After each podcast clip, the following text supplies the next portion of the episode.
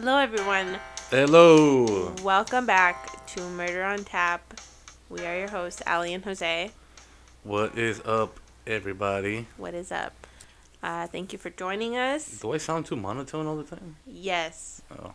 Hey, everybody, how's it going? Not just when we're recording, but all the time. Welcome back to Murder on Tap. We'd like to welcome you to the podcast of Beer and True Crime. This is Dingo and the Baby. I'm just kidding. It's not Dingo and the Baby. But, um, Way to ruin my mood. sorry. Well, I liked your enthusiasm, though. thanks. Meow. So, what's new with you? Not a damn thing. Yeah, same here. Okay, moving on. that was easy. That was really any easy. any beer news? I Beer like, news. I feel like most of our beer news is like, yeah, it's about beer, but then there's always puppies involved, or some kind yeah, of because you, dog throw, involved. 'cause you always throw puppies and dogs. Says the guy whose Good News Network is all about dogs and Because dogs, adoption. the best kind of They peoples. are. They truly are. Thank God for them. non-peoples. Okay, yes. Do tell us about the news. All right. So, uh, in beer news, today is National Beer Day. It is National Deer uh, Beer Day, but technically we're recording on Beard National Beer Day, which is April seventh. Yeah. Tuesday. So you guys are So- a day late. Well, you're gonna hear it a day late, but anyway, that's not the problem. It's kind of hard to record the day before and be like, "Hey, it's National Beer Day." yeah, Psych. other people do, but we hope you all had a safe, uh, I want to say safe at home National Beer Day. Yep. Um, you got some of your beer, some of your favorite brews. Hopefully, uh, you guys had a good Sit time back, with yourself or with people six feet away from you yes, or even through with whatever, masks. Zoom, FaceTime, There you go. the hell it Yeah. is that everyone's using now. Next podcast, we're gonna zoom. No, we are not. I'm gonna zoom you and you'll zoom me, and then we're gonna zoom zoom in the boom boom. um, no, uh, other news: Corona, not the virus, Oh. has stopped production during the pandemic. but it is about the coronavirus. yeah, it is Corona and the coronavirus. we tried. We really tried. I guess sales are down. sucks. No Yeah. shit. I mean, everybody fucking. Sales are down. It's like people think that they're gonna get talk- Corona from Corona. Uh, just social media is hey, one hell of a drug. if you're a Corona drinker and there's still beer out there, just buy them all. They might even be cheaper. Yeah. Um, maybe prices might skyrocket because Oh, you get that limited edition Rona edition. Fucking straight up. damn. All right. Well, um, that's it for uh, beer news, at least for today. For today. So let me just jump into the beer of the week. Let's get everybody in a circle, six feet away, please. And um, here we go. Grab your favorite brew Oh yeah, hold on, I forgot. join us. I was about to talk without even popping the thing. yet again. This is a beer and Ah. true crime podcast. You forget the beer. I know, huh? I'm uh, my brain's somewhere else. Oh, So- what smoke came out of this? Ooh, that's how you know it's gonna be good. Carbonation. So can I give a little um? I don't know. This is Well, I'm gonna. this is my section. I know, but technically, we heard about this beer from my friend A while back ago. Margaret a while back ago. Yes, way in the beginning. She had sent me a picture and she was like, "You got to try this." I don't know if it was this bottle exactly, but I think it was because Um, really I like that think bottle. it is. Yeah. I think it is. So, shout out to Margaret. Thank you for the recommendation. I'm excited. Thanks, Beautiful. Marge. Is that short for Margaret? That's what I call her, but I don't think Oh, you there we call go. her that. Okay. It's my nickname, not yours. Sorry, Margaret. Ooh, this pours really nice. Yeah, it does. That's so pretty. It looks like like apple cider. We're not there yet. Okay. Sorry. Okay. So, let's give it a sip. Cheers, everyone. Cheers. Cheers to you all. And to Margaret, most especially. Ooh. Oh, okay. All right. I see you. Okay. Oh, okay. Let's get into it. this beer, I don't know why, but this last three beers that we've had, for some reason, maybe it's because I like the bottle shape. I didn't realize that they're all Belgian beers. Mm-hmm. They're all from Belgium. Yeah, you can tell straight up Yeah, just from the bottle, I didn't realize the that. artwork. But um, okay. So this beer is brewed by Brawridge Heiga. Ooh, I think I said it right. I know I said Really? I know I said Browridge. But correct. for effort. Yeah. Yeah, I went on I went on Google and I tried to you know I put out the the spelling B R O U W E R I J, which is brewery Mm-hmm. in uh Belgium. And um, eh, there was one person that literally put out just say brewery. It's a brewery, brewery. But then I looked up, you know, how to how to say it like in an audio file and But- say it Browridge. Just the fact that somebody took the time to like come up with a video to tell you like no, no, it wasn't a be like, video. you know, oh. you know when you go on Google and then Yeah, there's yeah. like the main first thing that pops out uh in big bold letters. That's what it said. oh It's like just said brewery. It's like you ass.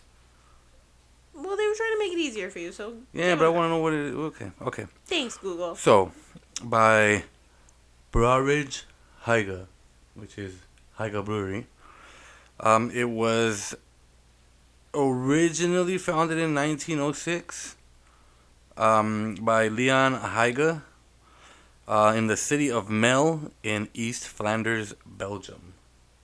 okay Yes, Mr. Flanders. uh, the original site of brewing um, of the brewery has been operating since 1654. In 1906 is when Leon bought the ex- existing brewery in that town. So it was going on for a while, but then it became Leon's in 1906. nice So 300 years running, and then they just sold it. 300 years 300 years. That thing's been open for almost 400 years. I want to see that building I bet it looks nice That'd be cool. Um, so yeah, so he bought it in uh, 1906, and then the company received its name, which is the Browridge Heiga, in uh, well, its present name in 1938. okay Alrighty. Uh, they began by brewing a regular Pilsner, which is just like a Pilsner that they had. It doesn't even say Pilsners. It just said it was pretty much like one style of beer. The Pilsner beer. That's Okay. what they would brew. And then they quickly started brewing um, the style that is now known as the Belgian. The Belgian style. Belgian style beers, blah, blah, blah, blah, blah. You know? I was just supposed to say blah blah once or twice, but I said it too many times. certainly So I drink. What? Okay. So, um, I didn't find too much on these guys, even though they've been around for like 400 years. But this is an inst- in- interesting fact. oh do tell It is, uh, they have a Christmas beer, which is named Deliria. From, and it was chosen from 65 entries by women brewer, brewer, oh man. women brewers Yes, I was gonna say women breweries. Oh. Women brewers, and in addition to that, uh, there was also a number of fruit beers with low ABVs that were also brewed because of that vote or that uh, suggestion. mm-hmm. Um. Okay. So Heiga. After that, Heiga started acquiring uh, a lot more smaller Belgian breweries. Uh, he didn't want to stop there with just that brewery. You know, a lot of people expand and do all that stuff. Mm-hmm. So he started buying out uh, different breweries. Uh, in 1987, it was. I just wrote the name because I want to try to say them all. okay And if I say them wrong, then I say them wrong, but it's fun. In 1987, it was Artevelde Grand Cru. Ooh, Um, and then it was Broridge Blet, uh, Blertoren in 1987. No, 1993, sorry. Breweridge Dam in 1994 and Broridge Villers in 1999. Was he still alive at the time? Well, I'm sure he was. Did? Yeah. Because he bought, he got his, um, oh no, that's right. Yeah. that's Oh wow, he must have been pretty old, or maybe it's just a company that was handed down. I didn't get to that. I didn't see any of that that was handed down or anything like that. But it does have a new owner now, of course, because it's been would 110 so. years. But um, yeah. So the beer that we're having today, I'm gonna give a little, uh, a little introduction. It Oh, was that named. wasn't an introduction. no, that was introduction to the brewery Oh, to the brewerage. I said it, I said it differently every time. Bra rich. that's okay. For effort. Oh, thanks. Hey, you're doing better than what I would. Nice. And I'm happy about that.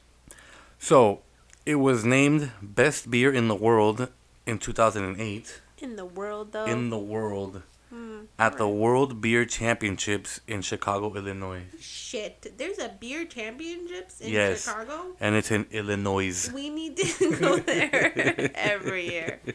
We need to make sure we stop by Illinois. Yeah, Chicago, Illinois. Um, and there's a book named The 50 Greatest Beers in the World, and this beer has uh, the top spot. Sweet. Alrighty, let's get to it. This beer's name, this beer is named Delirium Tremens. Mm-hmm. It is an 8.5% ABV. It is sold year round. And it is a Belgian strong pale ale. Oh, it's strong, alright. It's not as strong as you would think, but it is strong. Tasting, it is very rich, very But flavorful. then it all of a sudden like gives you this major head change. You had two sips. I have, I'm halfway done. Oh my goodness, you need to slow down, lady. All right, so let's get to it before I look at the descri- before I read out what they said it was compared to what we say. Mm-hmm. And I'm gonna let you go first. What does it look like? Well, it looks like it looks like apple cider. It really does. It straight up looks like apple cider, and even then, it tastes like apple cider. And it's crazy because the little sizzles are coming up the side of my cup. The little bubbles from the bottom are soaping up the whole time like champagne. Yeah, it's this beautiful dark champagne color. Yeah, It's very pretty. very pretty. Um, smell. It looks like a beer. It does look. You know what? And I just smelled it, and it does smell like a beer. Yeah. Okay. Okay. So, what do you think about the smell? Um. I already said that. oh, what I no, thought. What do you think it is? Weedy and piney. Not piney. This one's not pine at all. no, it's not pine. It does smell like a beer, like a, you know, It smells like there's some kind draft of beer. like fruit in it. well, there's always fruit in these. You know what I mean? It's not citrus, but smells like something. like a Apples. flower. Okay, we're completely off. Probably Okay. we're not very good at this. Stop why trying don't to you look at my just notes. why don't we why don't you just tell us? Okay. What does the it taste like? Apple cider. It tastes like beer. It does taste a little champagne I think it's called like carbonation. yeah. Um, it is a little bit like yeasty. I And think it's like that's the word I'm thinking of. yeah, it's smell. like yeast, and then it's it's not like uh, it doesn't leave this flavor in your mouth. I mean, the like the residue, It doesn't, but I'm trying to compare this to something. but it does. There's like a little bit of flavor on the tip of your tongue, and then once you drink it, it's a little bit different. Yeah, this is gonna sound terrible, but Oh my goodness. Modelo's, it tastes like Oh a yeah, way better version of Modelo. there you go. At least You you didn't I say? Corona. Oh no. um, you know what I mean though? I know what you mean. No. That's what I mean. Like, it, it tastes like a beer, Yeah, it does. like a like a draft beer. A draft beer, exactly. Okay, so I wrote down as many things as I could because sometimes I don't know if people are really like their palate is so good or they just throw shit out there. I think that's what I'm gonna try to do a segment of we do it first and then we see how many people we agree with. Okay. So people said that the color was like a pale blonde. That's why I said blonde earlier. Okay. A pale blonde beer, which a lot of the blondes look this That color. is, it is. Yeah, Yeah. very true. Okay. Um, the smell they said it was slightly malty, a hint of alcohol, as of I guess you know beer, and uh, spicy, No. a little bit of peach, Okay. and a little bit of lemon. Okay. I can see that. I told you there was some kind of fruit, but I couldn't put my. I don't know about lemon. Yeah, I can't spicy. smell the citrus, but not even not even the spice. Yeah. So this is the one. Taste. They said it was sour Okay. but bitter. Yeah. They test. They tested uh pepper. They say tested. They tasted pepper, Mhm. light malt, peach, clove, Interesting. grape. Um, Maybe those white grapes but I think that's or where was that. it green grapes? Remember, I, I said it kind of. You said it tastes like yeast. No. That's what I feel like that comes from. Okay. Like that wine, grape. and then the last one, apricot. Okay, I can see that.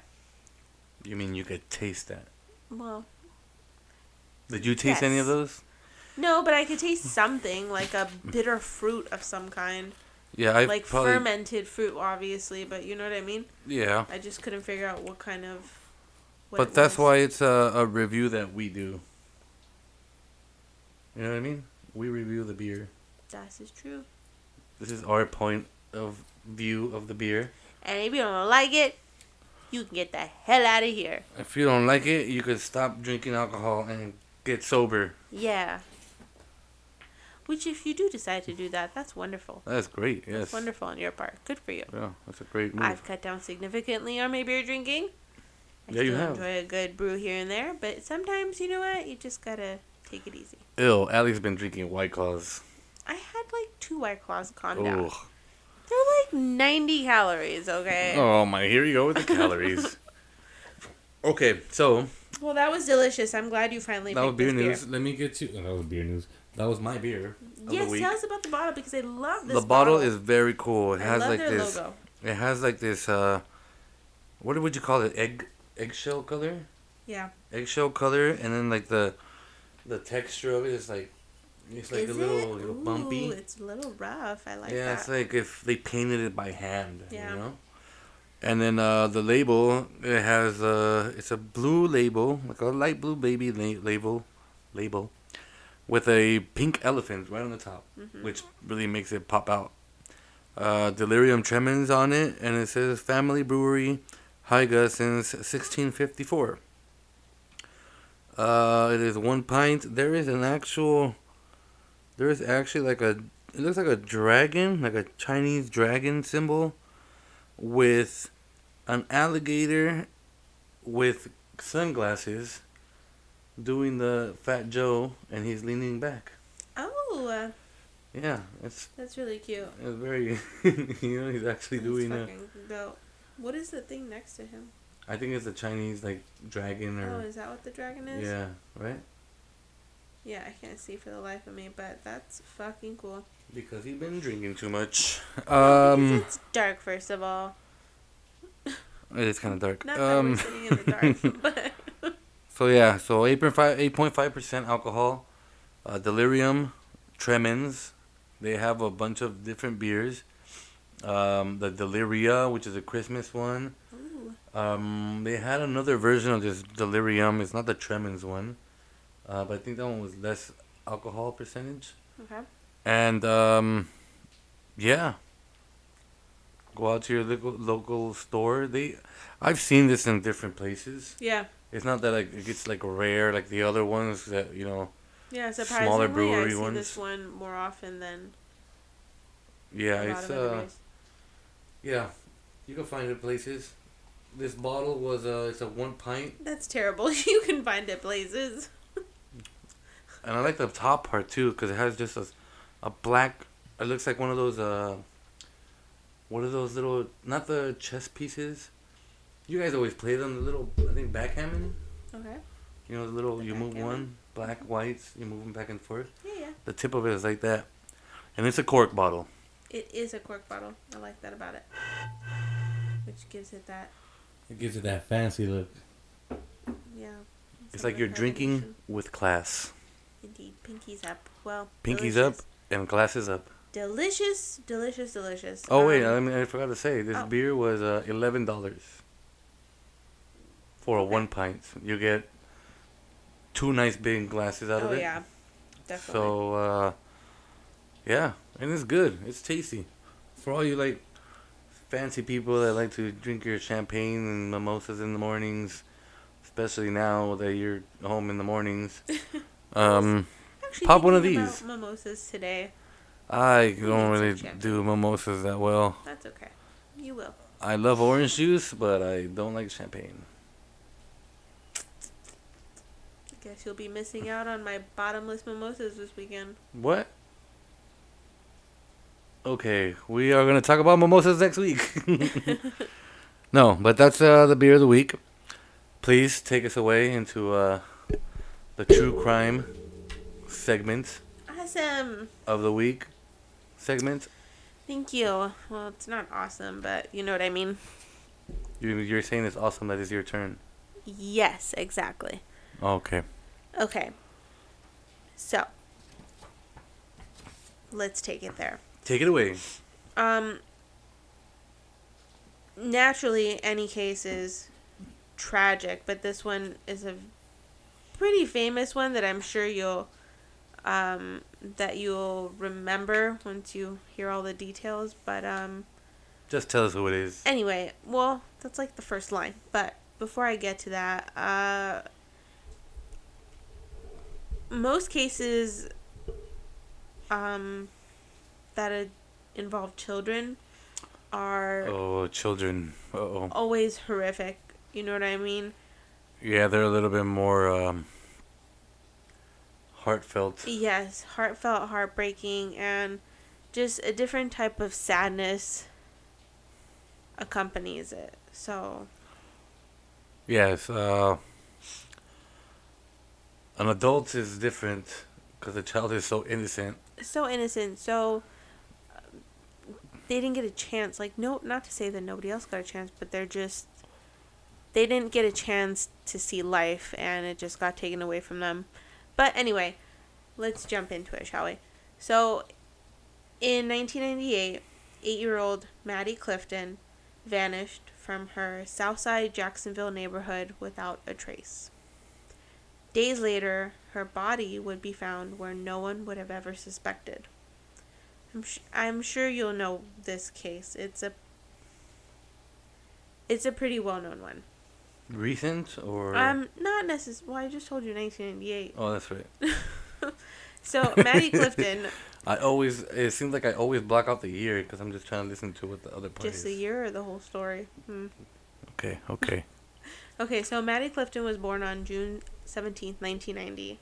She was the younger of two daughters to Sheila and Steve Clifton. Jessica, her sister, was three years older, and they called her Jessie for short. So the Clifton family lived in a suburban neighborhood in Jacksonville, Florida, and Jessie and Maddie were not just sisters, but they also considered uh, one another as best friends. So Maddie was described as someone who resonated with people. She was polite, well mannered, and had such a big heart. She was really and like truly loved by all. She loved playing the piano, dancing, playing different sports. Maddie loved to stay active. She was the type of girl who wanted to do everything and she would. The Clifton family was a solid family that loved spending time with one another. They would often partake in family outings, fishing trips, vacations, and much more. Sheila and Steve wanted to instill the true meaning of family in their children's lives. But then on November 3rd, 1998, the Clifton family dynamic would completely change when Maddie didn't join the family at the dinner table that evening. Jessie was sent out to look for her younger sister, but would not receive an answer back no matter how many times she called out Maddie's name. Police began their search right away once Maddie was reported missing. The next morning, more than a thousand people from across Northeast Florida joined police to search for Maddie by handing out flyers and combing through the neighborhood. Almost immediately, authorities had a suspect Larry Grissom, the next door neighbor. Larry was on the police was on police's radar because he had been arrested and charged more than 15 years earlier in two sexual battery accounts. Granted, both crimes, I'm sorry, both times the charges against him had been dropped. Larry was brought in uh, to be polygraphed. Although he horribly failed the lie detector in regards to Maddie's disappearance, police had to let him go considering his airtight alibi for that evening. So what's the point of the polygraph? Exactly. So it's well, I mean, you know what I mean. It can it can detect certain things, I guess, but at the same time, if you're like really fucking nervous because of the fact that you're in there taking a polygraph test, I Oh, think yeah, it picks that, that up too. True, but So I think that's why they don't really rely on it. But then why even do it at all? I don't know. I don't know. Because I would assume that there's certain I don't know, certain instances where it does pick it up and it is a true reading. You know what I mean? Yeah, I I could understand that, but it's just I don't know. I know that they don't really you could blame use it, on being nervous all the time, and if you're if you're off, you know what I mean? Yeah, I no, I understand, but I don't know if they necessarily use it anymore as evidence in cases. Yeah. mhm. So, um, sorry, I forgot where I left off. Lie detector test and Right, let him go because of his yes, alibi. they let him go. Okay, so I'm with listening. little, look at you. With so little to go on and no trace of Maddie, um, police began to call off the search, but the community refused to stop searching. In no time, the FBI got involved and started passing out flyers everywhere they possibly could, even at local football games. Eventually, even the National Guard troops were called to walk through the sewer system in hopes of any clue pointing to Maddie. A reward for $50,000 was even posted for anyone that could find Maddie eventually. That amount would double. But then, on the seventh day of Maddie's disappearance, everything would change. While one of the officers was staked out at the Clifton home playing Monopoly with Maddie's sister Jessie, he received a dreadful call and quickly walked out of the house. Maddie had been found. So across the street lived the Phillips family. Wait, don't cops usually scope out the place outside of the building instead of inside with them? Well, I think because like the whole search was going on and there was like a bunch of people from the community. Okay. You know what I mean? There was like he wasn't the only police officer. There was many police officers around the house. Like Okay. they were still searching, you know what I mean? They were inside and then they were surveilling outside. there was people probably. inside, yeah, with the kids and like there was people outside like just Okay. searching, okay. combing through the neighborhood, you know? So, um, across the street lived the Phillips family. Mom was Missy Phillips, dad was Steve Phillips, and their 14 year old son, Joshua. Joshua had a big crush on Jessie. So, the day Maddie disappeared, she came home from school, practiced on her piano for a bit, and decided to go outside and play before dinner time. So as she went around the neighborhood as she normally as she usually did to find someone to play with, one neighbor observed Maddie do all of this. So the neighbor recalls seeing Joshua approach Maddie, and then they begin playing baseball together. So, seeing that all was normal, uh, the neighbor decided that he was going to go back to his business and not really pay any more attention to these two kids, right? So, the officer that receives the call on November 10th, 1998, was asked to go to the Phillips home because Missy Phillips had found something. And as Missy had walked into her son's room that morning to do some light cleaning, she could smell a foul odor. She didn't think anything of it. After all, Joshua was a teenage boy. So suddenly, Missy noticed Joshua's waterbed had been leaking. There was a puddle forming in the corner of the bed. Like, talk about the 90s waterbeds. I don't know, are waterbeds popular still? I don't know. I've never been on a waterbed. I don't know if I have, but I feel like it'd be really uncomfortable. It's a lot of like movement. Would you get seasick in a waterbed? Um, Maybe. you're Anyway. asking if I would? Then that's a maybe. Maybe. yes. I mean, you get I get- sick with any movement, so. I get sick when there's too many people in lines. Oh, Jesus. Okay. So, um. Right. So the she notices the leak from the waterbed, and as she gets closer to inspect the water spot, which she assumed was the was the reason for the awful stench, it was possibly like growing some kind of mold. So she notices that the sideboard of the bed had been torn and taped back together. She rattled the sideboard and discovered something that was not expected.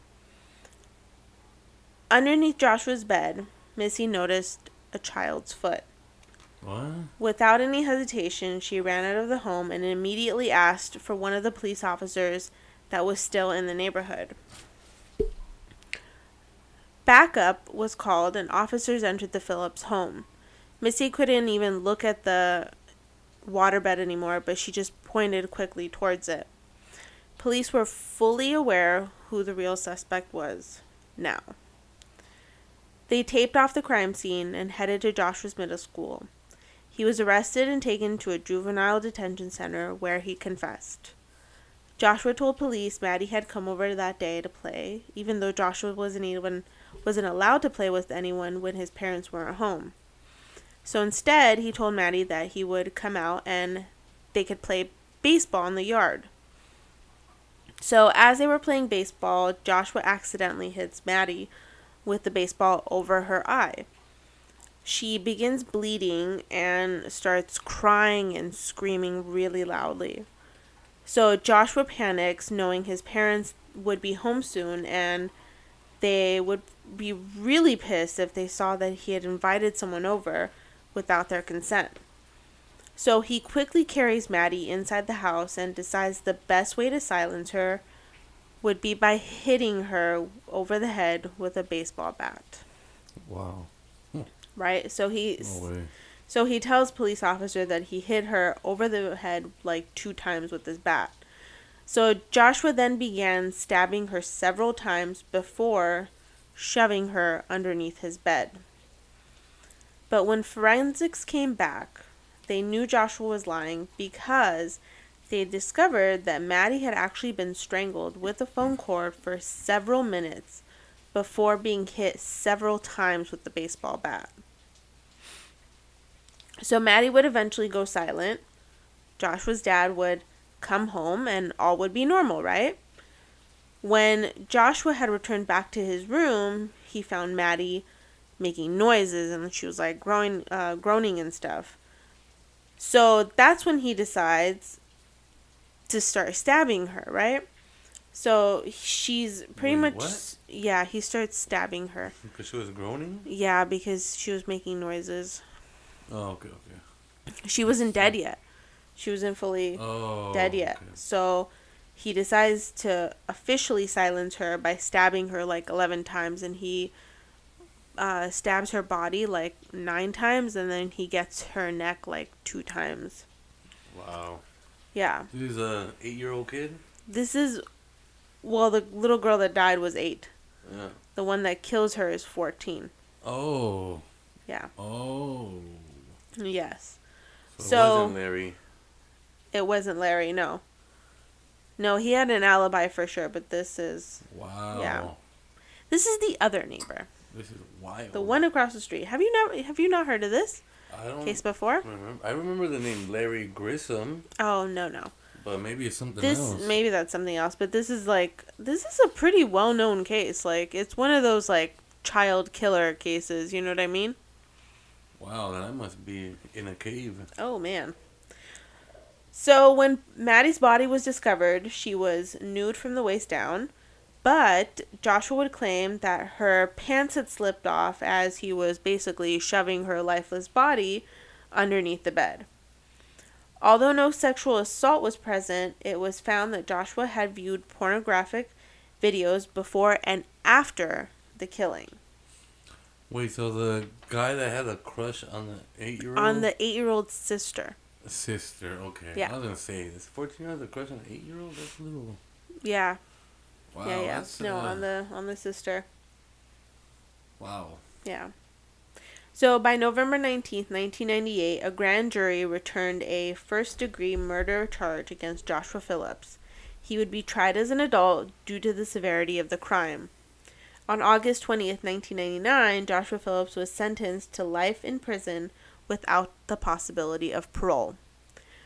In 2017, Joshua would get the same punishment at a new sentencing when the U.S. Supreme Court ruled it unconstitutional to automatically sentence youthful offenders to life. Philip will be entitled to appeal the decision, and under state law, his case is up for an automatic review in about six years. So, about 2023. Maddie's story didn't end in 1999 when Joshua was arrested and sent to prison, though. The lives of those associated with Joshua and Maddie continued to veer off course. Steve and Sheila Clifton divorced after 25 years of marriage. They were actually together for like 30 years, but they both were unable to grieve, uh, unable to grieve and cope with Maddie's murder. Yeah. So eventually, they obviously grew apart. Sheila, uh, Sheila moved into her mother's house, that was actually on the same, um, in the same neighborhood, and it allowed her to still be close to Jessie, her other daughter, but away from the Phillips home where Maddie was murdered. Steve Clifton moved out of the house during the summer of 2018, eventually selling the house to his daughter Jessie and Missy Phillips, who's Joshua's mom, withdrew from society and basically stayed inside after her son was arrested. Like it mentions how anywhere she would go, she would always be referred to as like um Joshua's mom and like people would stare at her and they knew Oh yeah, of course. You know I mean? what was going Obviously. on, yeah. And she was just like so heartbroken. She was so apologetic to the family. Like she would send them uh, christmas cards every year. And i mean it wasn't her fault you know what i mean? It's No, I not her know, fault that that happened. And it wasn't that she was she was remorseful for the for his Well, actions. Yeah, it's like you said, it's not her fault. Right. He made a decision or something, and, yeah. But it does, you know, show. I mean, it, it makes people go, oh, that person was associated with this person. yeah absolutely But yeah, you know, Yeah. Um, Joshua's dad, Steve Phillips, died in a car accident eventually. And I couldn't find the year, but he didn't make it. oh, Uh, Jessie Clifton was just 13 when her sister was killed, and her world, as she knew it, was turned completely upside down. But she lives every day with her sister's memory close to her heart. And like I said, she bought the house, she bought the family's house uh, sometime in 2018 or 2017 from her father, so she's Keeping the living there. Yeah, she's uh she sh- even though there's a lot of sadness that's associated with the memories that were from the house. She Mm, I'm sure still lot it's her family memories too, home. though, yeah, that too, and that was one of the things. She was like, "I'm keeping it for that reason because of all the good memories with Maddie and Yeah, you spent all those years with your family there. There's for sure, a big, bad part of it, but yeah, there's a lot of little great parts. yeah, And that is the uh,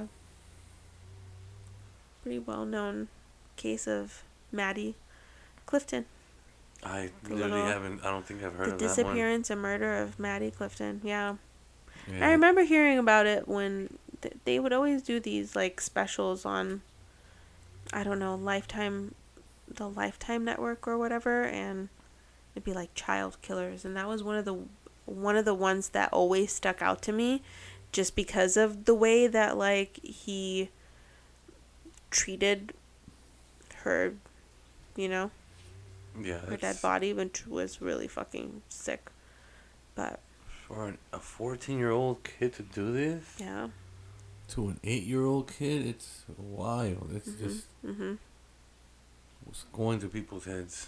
mm. What drives them to do this? But we have you to tell us the story Yes. and to um, hopefully uh, look into a little bit more and to, you know, keep a little bit of their memory alive. Absolutely. That's what we uh that's why I like to retell these stories and listen to podcasts that do retell these kinds of stories because they remind us over and over and over again just of all the horrible shit that's going on, but I don't know if there's any way that any one of us could make a difference. That's a big deal, right? If maybe not for Maddie, maybe for the next person.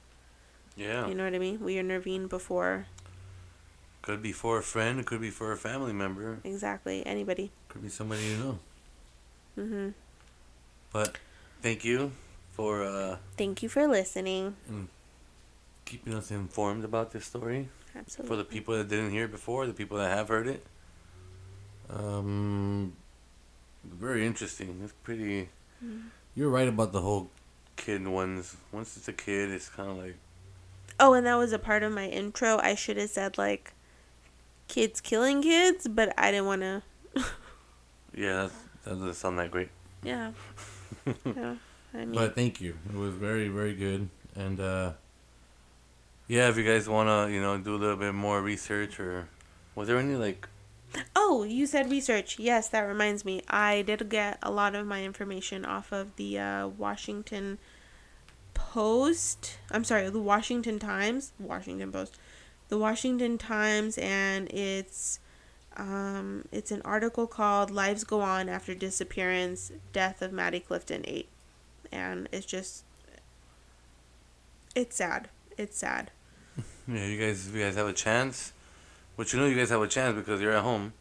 Uh, check it out. Yes, and I will make sure I post pictures, obviously, on our Instagram, not of just the, uh, not of just the true crime portion, but of course the beer. And Mhm. yeah, make sure you like and uh, follow. Yeah, I mean, if you're on Apple Podcasts, why don't you leave us a review?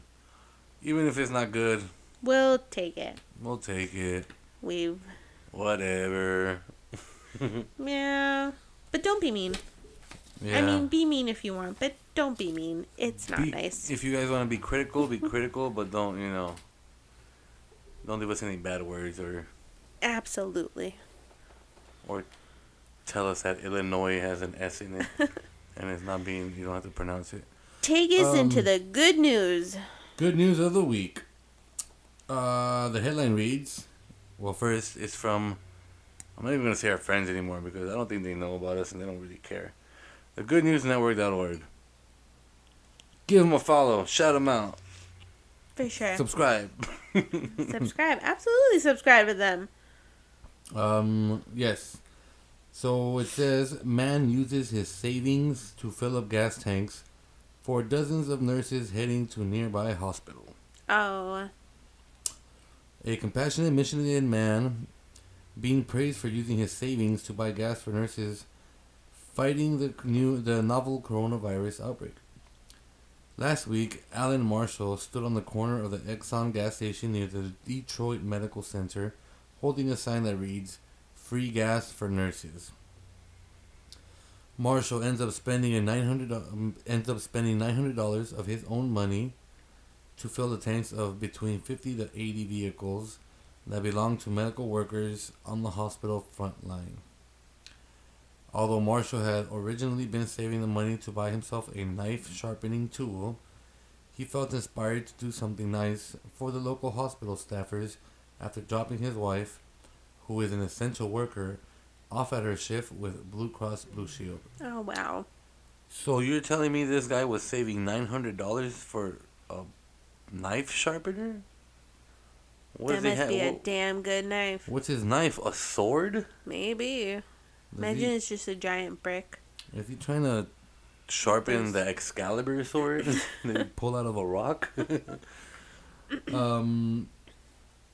So it says, "I just love them, and I want them to know that." He told WDIV in the interview below. Well, because it's an article, so I should have left that part out. Never mind. After he ran out of money, Marshall continued to stand at the intersection with the with a new sign that said, that simply read, "Thank you for all you do." However, the story of Marshall's good deed does not end there. A woman who was identified only as Alana caught word of Marshall's labor of love and contributed another $200 of her own money to his cause. This is just one of many positive stories and updates that are coming out of COVID 19 news coverage this week. For uplifting coverage on um, the outbreak, check out the GoodNewsNetwork.org. Absolutely. and uh, yeah, you can find this story there. Uh, if you need, There's, they're saying everybody needs to start like doing masks. That Good News Network has a little article somewhere where they show you how to make a, a quick mask out of anything. Yes, it's there's like no sew ones too. yeah, and um, Yeah, that was it. That was very cool. That's the one thing I like uh, to see out of this chaos happening is the positivity. Yeah, but I'm you know sure what? To me, it's like this is great, but it took a fucking horrific event, horrific event, for people to start being nice.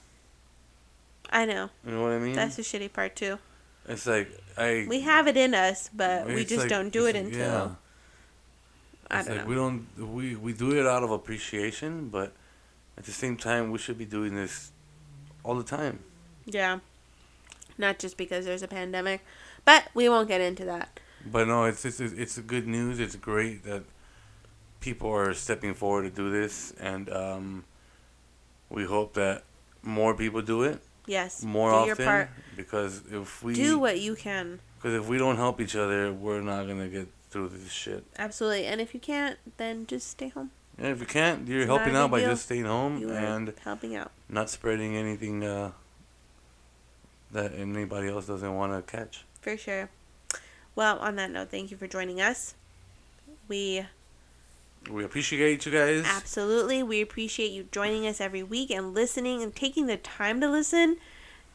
even we though we're have so ranting half the right time Yeah, we were and ranting.